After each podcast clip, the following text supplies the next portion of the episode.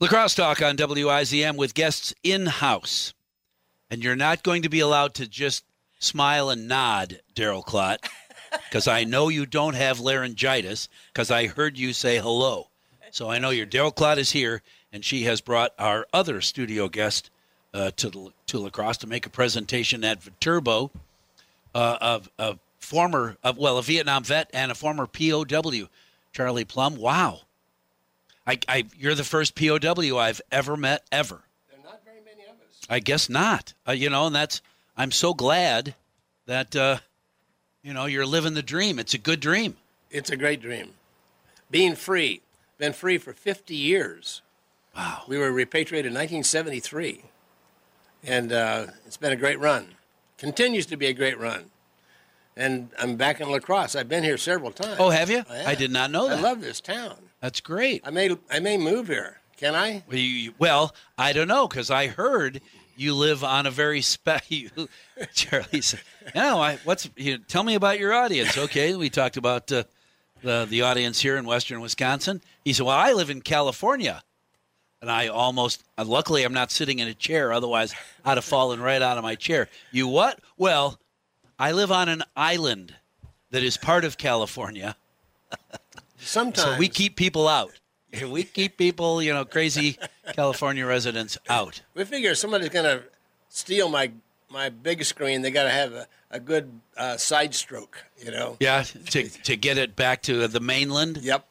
Right. Well, I'm glad you haven't had to suffer the uh, trials and tribulations of so many people who live on the mainland in California because True that. your governor has uh, is uh, is wackier than our governor who is real happy to take care of everybody that comes here, especially if you have needs, even if you're no, no matter how you got here, you're here. So we're gonna give you a driver's license and some food. And, We're sending some of our Education, people out here. house. So are you? yeah, hope you uh, hope you accept them.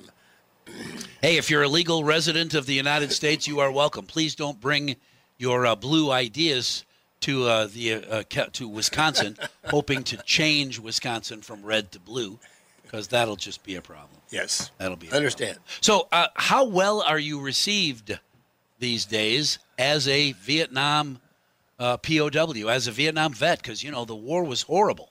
The war was horrible, and I had a war- horrible part of it, but um, I'm received very well. Are you? Oh, yes, very well. You know, um, when I came home, I was invited to speak at my, my old high school. Uh, be- I, I grew up in a tiny town, smaller than Lacrosse, as a matter of fact. but I went to, to, uh, to a larger s- high school. I was invited to speak there, and the principal told me, you better not wear your uniform Oh. and come, excuse me, come, uh, in on the back door. And uh, Really? And, yeah, because uh, well, this is 1973 Yeah. still a lot of anti-war going on. Sure. In '73, and I have never ever had anybody challenge me uh, about the Vietnam War. Now, part of that was that th- that the the government really wanted to make uh, a nice end to the war, and the end was bring the POWs home, which they did. Sure. I came home to ticker tape parades and Did you presents. really? I did. Ford Motor Ford Motor Company gave me a brand new car. I had tickets to the World Series, the works. Wow, that's great. Yeah. Well, that was great for me. Yeah, but well, it- yeah. It, it was not great for a lot of a lot of some of your listeners, the veterans that came home uh, in the middle of the war and were spit on and called baby killers, and they came back to a uh, you know a, an Much un- different un- reception. ungrateful nation. Yeah. And you know, we felt a little guilty about that because we were getting all the accolades because it was closing the chapter and they wanted to find something positive to, to close the chapter of Vietnam. And so we were it. So, uh, to answer your question, um, you know, we came back to a great reception. Right. And it's been that way. I've, I've spoken over 5,000 times in the last 50 years. Uh, Wow. every, every state in 24 foreign countries. I've never had any problem at all uh, being a Vietnam vet. after you came back, did you have uh, good luck, reasonable luck getting a job and you know reintegrating yourself into the United States? There were 591 of us who came home, 591 prisoners of war who came home. 90% of us stayed in the military. Oh, Uh, interestingly enough, we went back to flying airplanes and commanding ships, and, and we've done rather well, the POWs. From 591 men, we have produced 17 generals, seven admirals, most of us retired as senior grade military officers. We have CEOs, we have doctors and lawyers and preachers and teachers, two United States senators, two ambassadors from our number, a vice presidential candidate, and a presidential candidate from 591 men. I Wow. Don't, I don't think any group that size has ever done these things. And, and so that, that's my message. That's my message tomorrow night, you know, to, uh, to the citizens of La Crosse, is that adversity is a horrible thing to waste that you can take challenges in your life and turn them into positive growth. So, Right. and that that's my message. That's interesting. No matter how crappy life is, you can make it better if you want to. That's it's your choice. Yeah, That's right, your choice. your choice. And and you know, I, I think in our culture and our society, we are so ready to blame somebody else for the problems. We're so ready to to, to play the victim role. Uh, and when you when you're when you play the victim role, you actually give somebody else control of your life. Yeah. Give me, give me, give me while I sit here and wait. Exactly. Yeah, that's not a good idea. so that so that's sort of the story of my life, and and uh, and so I've been preaching this message for 50 years. And you're good. You're good now. You're living the dream, literally. I am living the dream. You're happy, Look at this, yeah. happy, healthy, and carrying on. And Daryl, carrying how on. did you find this guy? Oh, this is a great story. Actually, I'm, I'm going to tell you, Mike. Uh, back in 2012, I had booked Louis Zamperini from the book Unbroken, the guy Ah, that was oh, shot sure. down and was Uh-huh. prisoner of war with the Japanese. And he was in his 90s when I booked him, and I realized that there was a really good chance that he might not be able to come, but okay.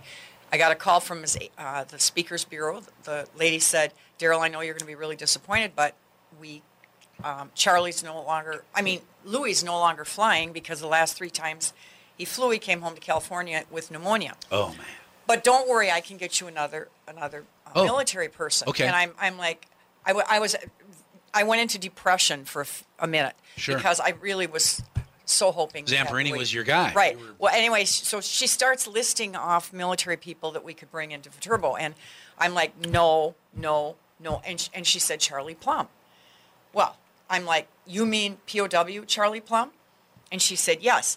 I had heard Charlie speak at a Chamber of Commerce dinner years before that here in La Crosse. Wow. And I was so taken with his message. I bought your, back then, what was it? Not a CD. Cassette probably. of Whatever some it kind. was. Yeah. An eight track, yeah. and and uh, I was teaching at La Crescent High School at the time. I showed that that video to every single one of my classes all the years at La Crescent because I my students needed to see a real life hero rather than multi-million dollar, um, you know, athletes. Sure, sure. And and when Charlie speaks, you'll hear him tomorrow night ex- talking about who packed your parachute. And so I would show the video, and then I would my kids would have to write a paper on who packed their, your parachute, who helped you get to where you, Where are, you so are. far. Yeah. And so I was extremely happy to, that we were going to bring in Charlie. We did September 17th, 2012. It was an amazing experience. And now here he is coming back Yeah. tomorrow night, 7 o'clock for Turbo. Don't miss and it's seeing free. Charlie. And it's free, 7 p.m. 7 p.m. The turbo, free. How did you get involved in the Speakers Bureau and becoming a speaker? Well, let me let me follow up just a little bit on what Daryl said. So I get this call, you know, from Zapparini. He said, "I want you to fill in for me in lacrosse." I said, "Where?" He's, he's kidding you. Now I I knew no, no it's- this is serious. This is what actually happened. I said I'm happy, uh, but but I knew his story. Now Zamperini's story, his POW story, makes mine look like a, a birthday party. You know, I Really? mean, Wow. oh brother, he really had, You it had a tough. hard day. Oh, No. For- he floated around on a raft for 42 days, and and and one of the guys on the raft died. And then it, so they see this little island, okay, palm trees, beaches. We're saved. We're saved. The Japanese call it Execution Island, and so yeah, you just right into the Japanese. So anyway, so I knew the story, uh, and uh, so I said, "I'd like to have uh, like to have dinner with you. And, you know, I, I need to know a little bit more about you. We're at dinner, Louis Zapparini. And he said, Charlie, he said, you know, those folks in World War II, they thought I was dead. I said, yeah, Lou, I know that. And he said, now they're dead.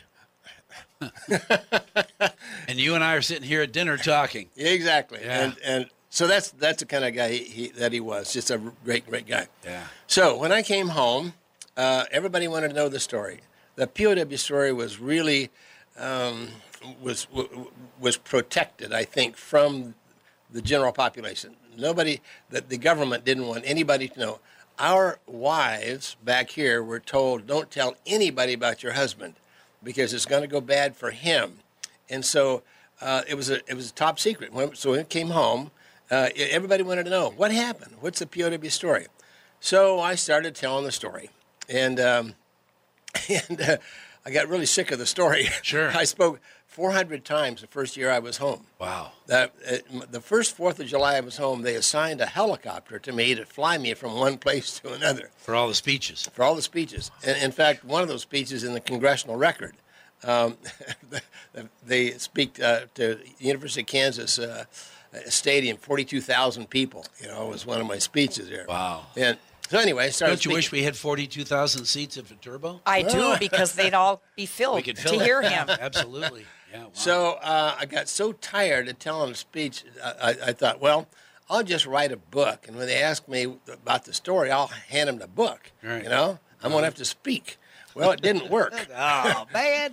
50 years later, 5,000 speeches, I'm still, you know, Still people speaking. are still, still asking me stories. Hey, when, the, when they start with, I read your book. Now, let me ask you. Exactly. Uh, You're Exact- okay to talk to that guy, right? I guess it those was, people. I guess it isn't a very good book. I read a book and I still have some additional questions. well, now you've got all that fodder for book two, chapter two. yeah, of the Daryl's been, Charlie Plum. story. Daryl's been after me for Yes, that. he Have has ya? to write a book about Why? all Why of doesn't the, that all surprise of what's me? happened to him since he's come home. Yeah, that'd be great. He's great. He has met I every was a, I was a president. POW then, and now I am Charlie Plum. Living the dream. Living the Captain dream. Charlie Plum. Oh, that's it. Yeah, that's living it. the dream. Charlie, thank you so much for coming over this morning. Thanks, we Mike. could continue on till forever, but we I'm could. already And his super book late. is called I'm no hero. I'm no hero. Well, good for you. The humble Charlie Plum, who did what he was told to do, and he did it well, clearly. Thank you very much for coming over. Thanks, Mike. Don't Miss Seeing Charlie. Tomorrow night, 7 p.m., Viterbo. Get there early because no tickets. And Right. like every other presentation that uh, that Daryl Clot has brought to Viterbo, people are in those seats way before 7 p.m. They are. You don't want to be standing in the back because you want No. to be up close. And remember, it's free of charge. it's free. Viterbo, 7 p.m. Get there sooner. And s- Charlie, thank you. See a Daryl. real hero. He A is. real hero. Real hero. Real hero. That's I, well, not if you ask him. You can't ask. Of him. course. No, he's not. He's a real hero. He's just too humble to admit it. right.